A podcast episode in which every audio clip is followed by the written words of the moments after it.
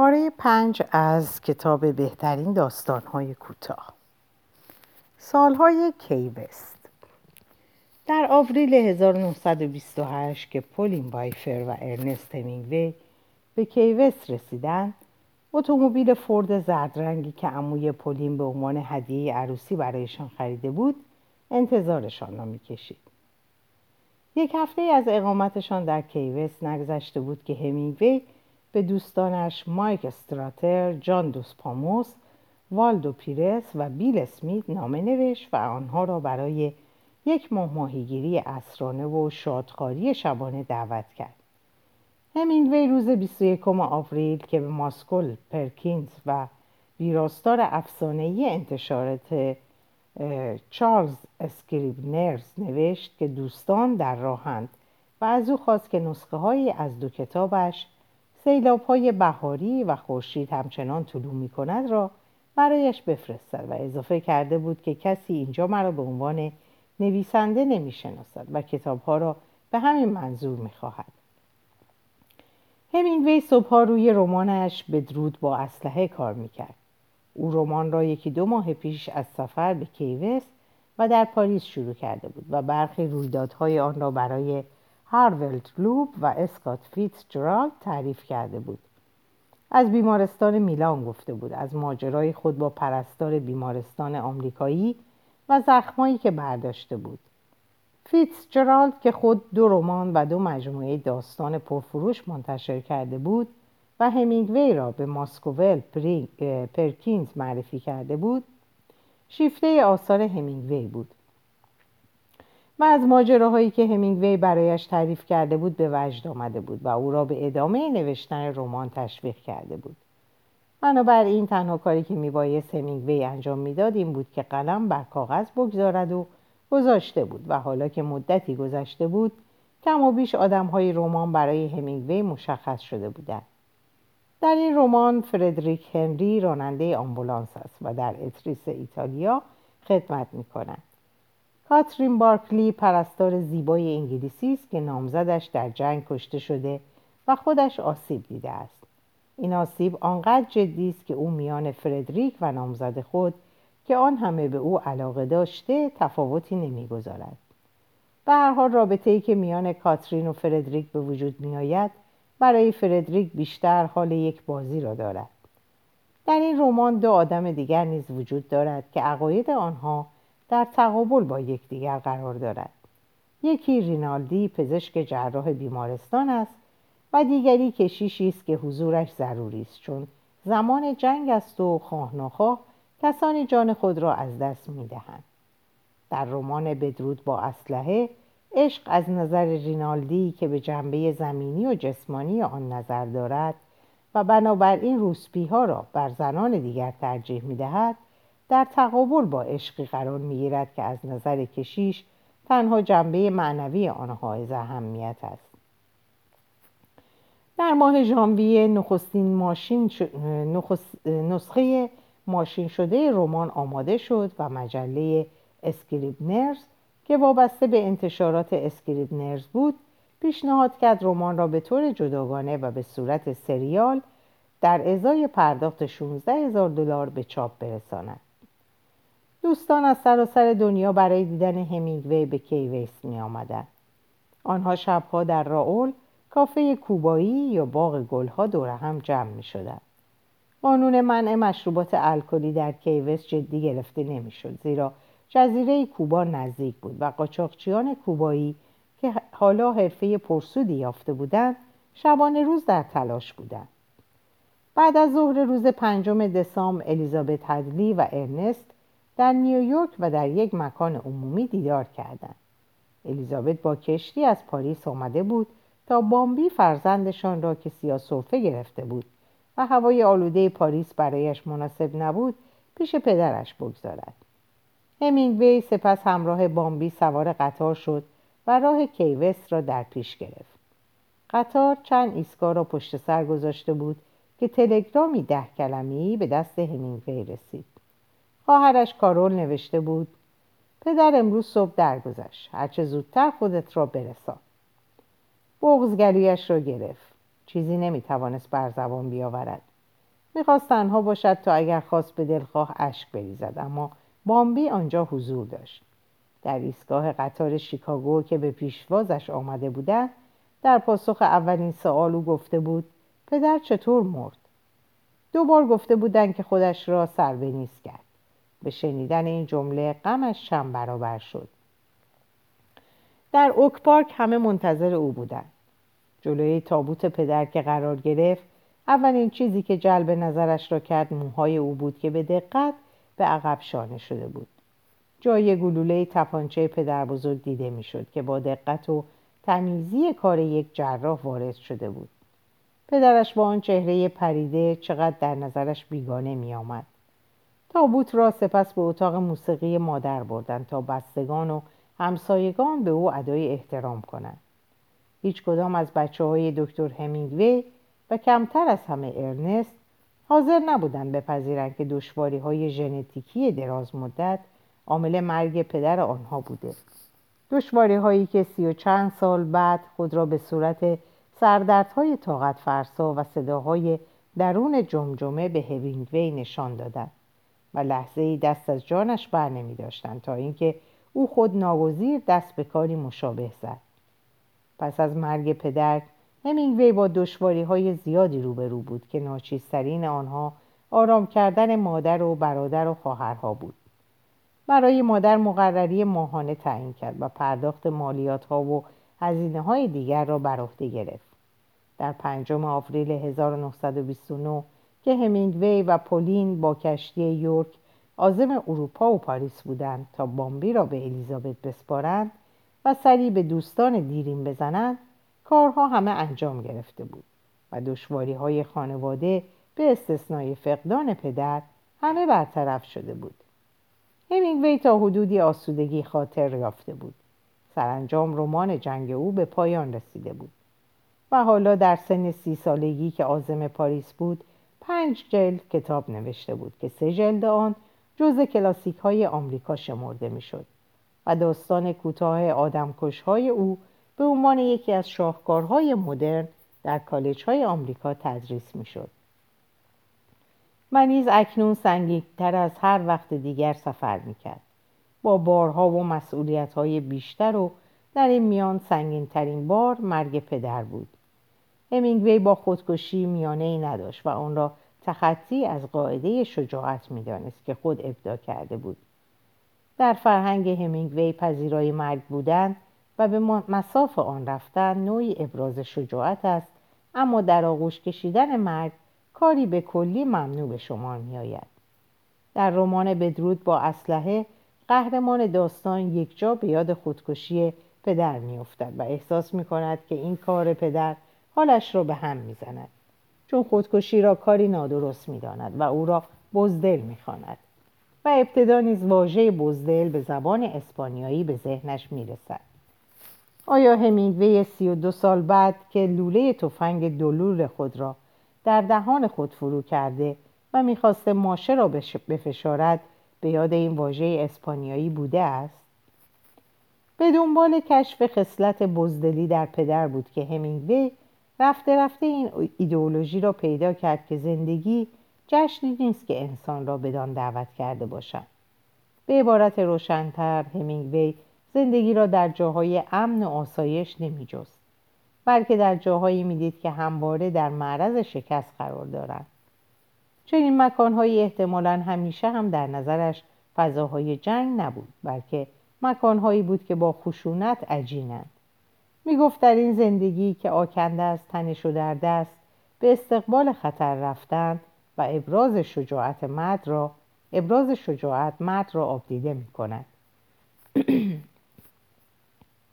در میان دوستان همینگوی می توان به ژنرال ها، مشزن ها، جاسوس ها، سوارکارهای حرفه‌ای، گاهبازها، محکومان فراری، انقلابیون تبعیدی، میخاندارها، معتادها، مربیان اسکی، گانگسترها شکارچیها، دائم الخمرها، جیببرها، روسپیها و جز, و جز اینها اشاره کرد.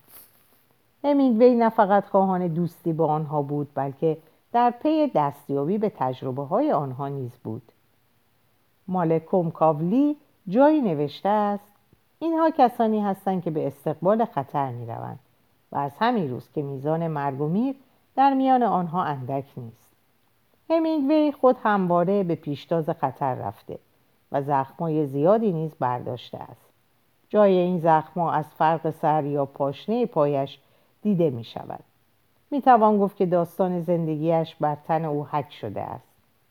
بدرود با اسلحه که مشهورترین رمان همینگوی شناخته شده در اینجا در جنوبی ترین نقطه آمریکا یعنی کیوست فلوریدا و در ژانویه 1929 به پایان رسید. و همینگوی آن را ماه بعد به ویراستارش مکسول پرکینگز تحویل داد. این رمان در 27 سپتامبر همین سال در نیویورک انتشار یافت.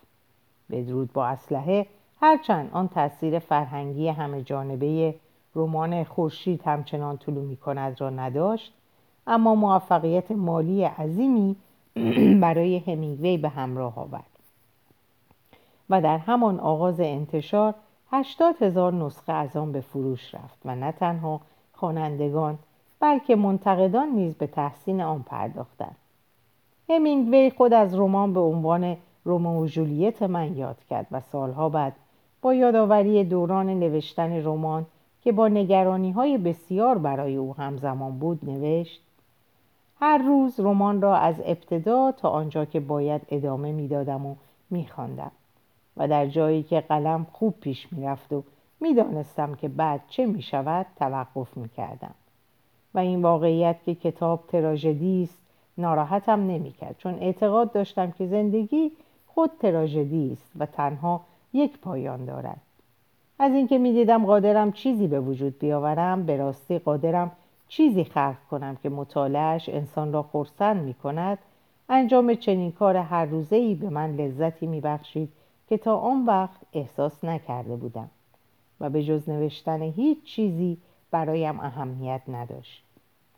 شرکت سینمایی پارامونت حقوق فیلم رمان بدرود با اسلحه را خرید. در فیلم هلن هیز نقش کاترین بارکلی را ایفا می کند و گری کوپر نقش گروهبان هنری را. فیلم در سال 1932 آماده پخش شد و موسولینی بیدرنگ نمایش آن را در سراسر ایتالیا ممنوع کرد. البته پایان فیلم اسباب رنجش همینگوی را فراهم کرد چون کاترین بارکلی در فیلم زنده میماند.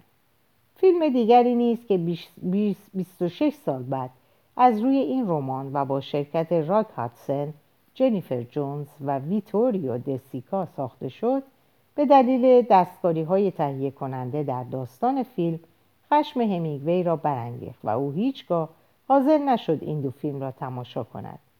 تنها فیلمی که بر اساس یکی از آثار همینگوی ساخته شد و همینگوی نسخه از آن را در خانه خود داشت و دوست داشت گهگاه تماشا کند آدم ها بود که ایوا گاردنر و برت لنگستر در آن ایفای نقش کردند. همینگوی در سال 1928 و در آغاز اقامت خود در کیوست ویلای سفید و بزرگ خرید و در آن مستقر شد. اتاق بازرگانی منطقه این ویلا را به دلیل ویژگی های منحصر به فرد در فهرست آثار دیدنی محل گنجان. از این زمان به بعد به دنبال دریچه های شهرت درهای ثروت نیز به روی همینگوی گشوده شد. تا جایی که در برابر چاپ داستان کوتاهی از او با عنوان برفای کلیمانجارو مبلغ دیویس هزار دلار حق التعلیف دریافت داشت و این مبلغی بود که هیچ داستان کوتاهی تا آن زمان نصیب نویسنده خود نکرده بود. به هر حال همینگوی حالا در جزیره گرم و مرتوب کیوس که داد و ستدهای اقیانوس اطلس آن را خنک می‌کرد با نوشگاه های ارزان قیمت ملوانی آن که موسیقی رومبا پیوسته در آنها به گوش می رسید با رستوران های اسپانیایی آن نقل های بلند نارگیل و خانه های سفید قدیمیش که از دوران تاخت و تاز دزدان دریایی حکایت ها داشتند جایی امن یافته بود و بخشی از وقت خود را به نوشتن میگذراند.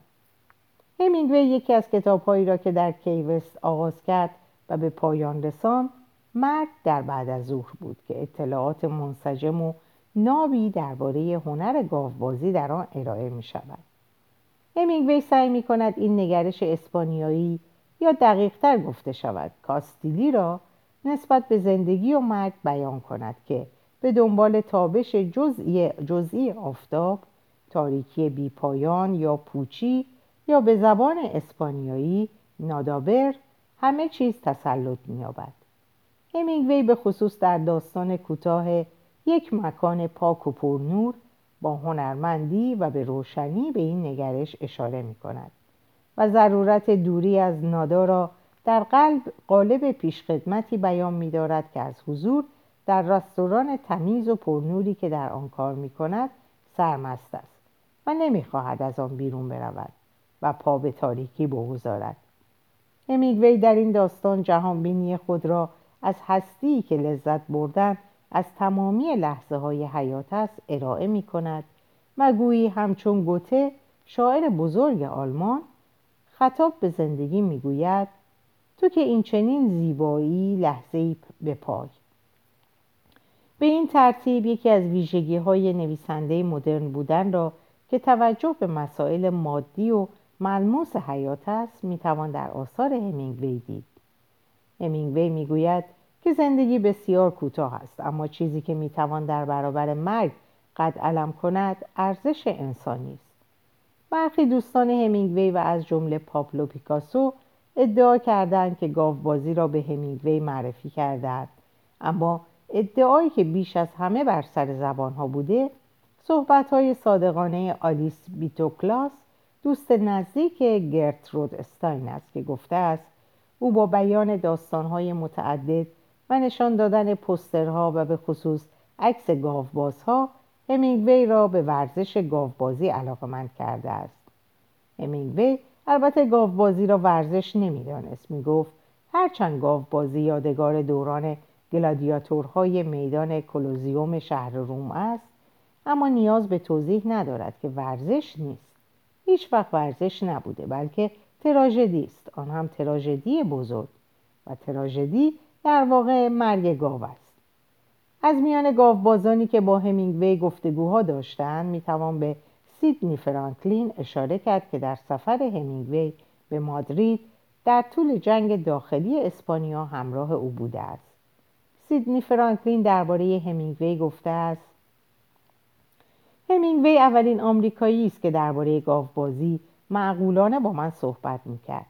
چون آمریکایی ها معمولا سعی می‌کنن به من بگویند که درباره گاوبازی اطلاعاتی بیش از من دارند در حالی که ارنست از من چیزهایی می‌پرسید و میگذاشت من حرف بزنم گاهی من حتی احساس می‌کردم که من و او یک فکر داریم و اندیشه من در یک مسیر حرکت می‌کند او معمولا پشت حائل جایگاه می و شاهد جنگ من با گاو می شد. من در واقع برای او می جنگیدم چون او در آن زمان مشغول نوشتن کتاب مرگ در بعد از ظهر بود که سراسر درباره گاوبازی است. و از من خواسته بود که دشواری هایی را که در آن کتاب داشت برایش حل کنم. در این حال نکته هایی را برای من تعریف می کرد که خود من از آنها بیخبر بودم. مثلا یکی از کارهایی که بعضی گاوبازها در آن بسیار مهارت داشتند این بود که دستمال سفیدی در جیب بالای نیمتنهشان قرار می‌دادند و میگذاشتند شاخ گاو طوری از کنار سینه آنها عبور کند که دستمال سفید را با خود بیرون بکشد و ببرد و در هوا رها شود. اگر گاوباز این ترفند در این ترفند به اندازه سر سوزنی اشتباه می‌کرد سینه یا پهلویش دریده می‌شد. ارنست کسی بود که ترفند این کار تماشایی را به من یاد داد. من آنقدرها از چند و چونه کار سر در نمی آوردم اما حرکت هایی که او می گفت مو به مو انجام می دادم و کار درست از آب در می آمد و من به وجد می آمدم بازی و به خصوص تراژدی از در آمدن گاو که توجه همینگوی را به خود جلب کرده بود موضوعی بود که احترام او را نسبت به اسپانیا و مردم آن برانگیخته بود. همینگوی در واقع اسپانیا را میهن دوم خود می‌دانست. خودش می‌گفت احساس می‌کنم در اینجا به دنیا آمدم روزی که همینگوی قدم بر خاک اسپانیا گذاشت مردم آنجا با حکومتی سر می‌کردند که در طول قرنها جز ستم و فساد چیزی از کارگزاران آن ندیده بودند. حکومت یک میلیون سرباز به خدمت گرفته بود و برای نشان دادن قدرت خود و گرفتن زهر چشم در خیابانهای بارسلونا و مادرید به رژه واداشته بود. در این حال روشنفکران در گوشه های مخفی کافه های تاریک دیدار می‌کردند و به دنبال راههایی میگشتند تا اسپانیا را به قرن بیستم وارد کنند در سال 1931 شاه اسپانیا کشور را ترک گفت. در این زمان همینگوی برای بسیاری از اسپانیایی ها چهره آشنا بود و بسیاری از روشنفکران رمان خورشید همچنان طلوع می کند او را خوانده بودند و تحسین کرده بودند چیزی نگذشت که روشنفکران جمهوری خواه نخستین قانون اساسی دموکراتیک اسپانیا را نوشتند. اما ارتش با همدستی کشیش ها و زمینداران بزرگ پا به میدان گذاشت. مدت کوتاهی بعد سرکله چماقدارها و اوباش در خیابانها پیدا شد. آنها رهبران سیاسی را میکشتند و دفتر روزنامه ها را چپاول می‌کردند و سپس به آتش میکشیدند. قلع و غم مردم آغاز شده بود. با وجود این کودتای ارتش در سال 1934 شکست خورد. مردم در مادرید پایتخت اسپانیا به دنبال اسلحه بودند تا از جمهوری دفاع کنند. در این میان نام کسی نیز به نام ژنرال فرانکو به گوش می‌خورد. جنگ داخلی آغاز شده بود. همینگوی گفت من دوستانی در هر دو طرف دارم.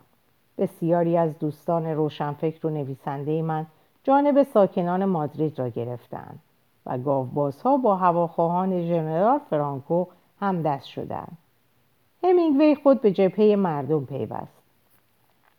او که سالها وقت خود را وقف هنر, هنر نوشتن و گرفتن ماهی های کوچک و بزرگ در رودخانه های سراسر جهان و گلف استریم کرده بود و به دنبال شکار شیر و فیل و جانوران دیگر تا اعماق جنگل های بکر آفریقا پیش رفته بود اکنون در درون خود به کشف تازه‌ای دست یافته بود و آن این بود که از وجدان سیاسی برخوردار است. نخستین اقدام همینگوی خرید 24 آمبولانس و لوازم بیمارستانی دیگر به مبلغ 40 میلیون دلار بود و در مقابل در نزد شرکت فروشنده آمبولانس ها سفته اعتباری گذاشت و تعهد کرد که با فروش آثار آینده خود تمام بدهی ها را بپردازد. همینگوی با عنوان خبرنگار روزنامه North America Alliance روز 27 فوریه 1937 با کشتی عازم اسپانیا شد. با گردانندگان این روزنامه قرار گذاشته بود که روزی 500 کلمه خبر به دفتر روزنامه بفرستد و در مقابل کلمه یک دلار دریافت کند. همینگوی به محض رسیدن به مادرید در هتل فلوریدای آنجا مستقر شد. همینگوی در این حال روی مقاله‌ای با عنوان خاک اسپانیا کار می‌کرد. قصدش آن بود تا بر مبنای آن فیلمی تهیه کند و توجه جهانیان به آنچه در اسپانیا میگذرد جلب شود. همینگوی برای این کار سفری به آمریکا کرد و خود در اتاق تدوین فیلم حضور داشت. در هنگام صداگذاری فیلم نیز شرکت داشت. گفتار فیلم را خود نوشته بود و با صدای اورسن ولز ضبط می‌شد. اما پس از آماده شدن فیلم همینگوی صدا را نامناسب تشخیص داد و بنابراین حاشیه صوتی را پاک کردم و فیلم سرانجام با ضبط صدای گیرای همینگوی به پایان رسید. در روز هشتم ژوئیه 1937 فیلم مستند خاک اسپانیا در, خاک در کاخ سفید و با حضور و دعوت فرانکلین روزولت رئیس جمهور وقت آمریکا نمایش داده شد. هزارها دلاری که از راه پخش و نمایش همگانی این فیلم به دست آمد صرف اهداف جمهوری خواهان اسپانیا شد. در مدت سه سالی که جنگ داخلی اسپانیا ادامه داشت همینگوی چهار سفر به اسپانیا کرد. در فاصله این سفرها بود که همینگوی کتاب داشتن و نوشتن را نوشت. این کتاب را رمان پرولتورای بزرگ همینگوی خواندند و آن را بخشی از بیداری اجتماعی همینگوی به شمار آوردند همینگوی درباره آن گفته است عیب داشتن و نداشتن آن است که از داستان کوتاه حاصل آمده. من در آن روزها که کتاب را می نوشتم گرفتاری های زیادی داشتم و فرصت پیدا نکردم تا آن را به صورت یک رمان بازنویسی کنم. یکی از گرفتاری های همینگوی به راه انداختن کنگره دوم نویسندگان آمریکا بود که موضوع آن دفاع از اسپانیا تعیین شده بود. کنگره در سالن بزرگ کارنگی در مدت سه روز برگزار شد و تمام سندلی آن به نفع اهداف جمهوری خواهان اسپانیا پیش فروش شد. در کنگره به جز همینگوی جان دوسپاسوس دانالد استوارت آرچیلارد مکلیش و ارل براودر سخنرانی کردم در این کنگره آنچه سبب خوشنودی روشنفکران جبهه مردمی شد و در عین حال توجه محافل گوناگون را به خود جلب کرد آن بود که همینگوی در تمام مدت کنگره در کنار ارل براودر دبیر کل حزب کمونیست آمریکا نشسته بود همینگوی با آن سخنرانی سخنرانی گیرایی که ایراد کرد ستاره کنگره شناخته شد همینگوی در این سخنرانی که اولین و آخرین سخنرانی سیاسی او بود گفت دشواری نویسندگان هیچگاه تغییر نمی کند. نویسندگان همیشه در پی آنند که حقیقت را دریابند و وقتی یافتند می‌خواهند ببینند چگونه آن را بیان دارند تا به صورت, به صورت جزئی از تجربه خواننده یا شنونده درآید؟ تنها شکلی از حکومت که نویسنده خوب به وجود نمی آورد نظام فاشisتی است. زیرا فاشیسم دروغی است که آدمهای قلدر بر زبان میآورند. نویسندهای که دروغ نمی‌گوید نمی‌تواند در زیر نظام فاشیستی کار کند و به زندگی ادامه دهد. هنگامی که حلقه محاصره پیوسته بر جمهوری خواهان تنگ می‌شد و مردم در زیر های روزانه با دلهوره زندگی می‌کردند همینگوی در غرب مادرید و در هتل فلوریدا اقامت داشت. چیزی نگذشت که جناهای مختلف جمهوری خواهان در تلاش خود برای شکست ژنرال فرانکو به جان یکدیگر افتادند و حتی در میان مقامات جمهوری خواه بارسلونا شورش در گرفت و در خیابانها راهبندان به وجود آمد. همینگوی که از این وضع رنجیده خاطر شده بود به آنها اندرز داد که چیزی که مهم است برنده شدن در جنگ است نه از میدان به در کردن یکدیگر. همینگوی پس از پایان ماجرا آنچه را در جنگ اسپانیا تجربه پیدا کرده بود در رومانی به نام ناقوس برای که می نوازد گنجان. او در میان آثار خود بیش از همه به این رمان علاقه نشان می‌داد. خودش گفته است این رمان صرفا درباره جنگ داخلی اسپانیا نیست بلکه درباره آموخته های من است که در طول 18 سال در اسپانیا فرا گرفتم رمان ناقوس برای که می نوازد بعدها در جنگ جهانی دوم به عنوان کتاب درسی جنگ های پارتیزانی هم در ارتش آمریکا و هم در ارتش شوروی مورد استفاده قرار گرفت. در سال 1939 که مادرید سقوط کرد، همینگوی آخرین خبرنگاری بود که خاک اسپانیا را ترک گفت. او با آندر مالرو که به عنوان خلبان در نیروی هوایی جمهوری خواهان خدمت کرده بود، توافق کردند که مالرو رویدادهای جنگ داخلی اسپانیا را از ابتدا تا جنگ گوادالا گوادالاخارا در 1937 بنویسد و همینگوی رویدادهای پس از این تاریخ را بدین ترتیب مارلو کتاب امید انسان را نوشت و همینگوی ناقوس برای که می نوازد را در واقع می توان گفت که رمان ناقوس برای که می نوازد بیانیه سیاسی همینگوی به شمار می رود. این رمان در این حال بسیار پرفروش از آب درآمد و در همان ابتدای انتشار یک میلیون نسخه از آن به فروش رفت. بر اساس این رمان در سال 1943 فیلمی با شرکت گری کوپر و اینگرید برگمن نیز ساخته شد. دانالد فرای کارگزار فروش حقوق فیلم آثار همینگوی تعریف می کند که شبی که چک قسط اول حقوق فیلم ناقوس برای که می نوازد رسیده بود دوستان همه در باشگاه مشهور استورک نیویورک جمع بودند موقع ترک باشگاه همینگوی دست دراز کرد چک را در برابر صورت حساب به دست گارسون داد. چیزی نگذشت که سر کله رئیس و صندوقدار باشگاه پیدا شد. آنها از همینگوی خواهش کردند تا صبح منتظر بمانند و از برنامه های متنوع باشگاه استفاده کنند تا صندوق پر شود. آخر مبلغ چک 100 هزار دلار بود. همینگوی در دهه 1920 که در پاریس در مسابقه های استوانی شرکت می‌کرد مسابقه مشتزنی به راه میانداخت و خود در آن با حریفان به مشتزنی میپرداخت. در زمستان ها در دامنه های آلپ به ورزش اسکی مشغول می‌شد و در تابستان ها به قصد ماهیگیری و تماشای گاوبازی راهی اسپانیا می‌شد. پایه آینی را میریخت که بعدها به آین همینگوی معروف شد. بدین ترتیب همانطور که همینگوی در نوشتن سبکی افکن که بسیاری از نویسندگان به تقلید از آن پرداختند در زیستن نیز شیوهی ابدا کرد که بسیاری از آدمها در سراسر جهان بدان روی آوردند و گرایش نشان دادند. از این روی می‌توان گفت که زندگی همینگوی خود شاهکاری است و ارزشی کمتر از شاهکارهای ادبی او ندارد.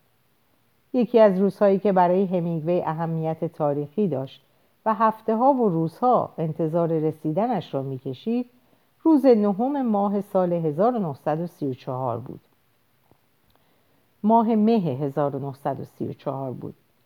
برای همینگوی تعریف کرده بودند که بیمینی یکی از جزایر باهاماست بهشت ماهیگیران است و او که عمری عاشق ماهیگیری بود آرزو داشت آنجا را بمیرد ببیند. بیمینی در فاصله 70 کیلومتری فلوریدا بود و تنها می‌شد با کشتی به آنجا رفت. بنابراین همینگوی ساخت یک کشتی کوچک دوازده متری را به کارخانه بروکلین نیویورک سفارش داد. هنگامی که سرانجام کشتی از راه رسید همینگوی و دوستانش همه منتظر بودند. همینگوی همچون بسیاری از آمریکایی ها دست و دل باز بود. خانه او در کیوس به روی همه گشوده بود و مهمانان زیادی خوانده یا ناخوانده از سراسر جهان به دیدارش می آمدن. یکی از این مهمانان مارتا گلهورن زن زیبا و بلند انگلیسی بود که برای مصاحبه با همینگوی آمده بود. اینکه مارتا با طرح قبلی به سراغ همینگوی رفته یا دیدارش با همینگوی بر اساس شغل مارتا که خبرنگاری بوده متکی بوده پرسشی است که مارتا هیچگاه به آن پاسخ نداده است. اما چیزی که مسلم است آن است که مارتا پس از این ملاقات نتوانست خورسندیش را پنهان کند. و به یکی از دوستانش نوشت با شهروند ادبی ادبی و بزرگ کی‌وست دیدار کردم. این دیدارها ادامه پیدا کرد تا آنجا که روابط همینگوی با پولین پولین وایفر تیره شد و سرانجام روزی همینگوی خانه کی‌وست را به پولین بخشید و خود عازم فینکاویجیا شد که خانه درندشت و ییلاقی بود. در دل مزرعه پهناور و در 27 کیلومتری پایتخت کوبا. مارتا گلهورن بعدها همسر سوم ارنست همینگوی شد. ماریا قهرمان زن رمان ناقوس برای که می نوازد که نقش او را در فیلمی به همین نام اینگرید برگمن بازی می کند از چهره مارتا گلهون برگرفته شده است. در اینجا به پایان این پاره می رسیم و من براتون مثل همیشه اوقات خوب و خوشی رو آرزو می کنم و به خدا می سپارمتون خدا نگهدارتون باشه.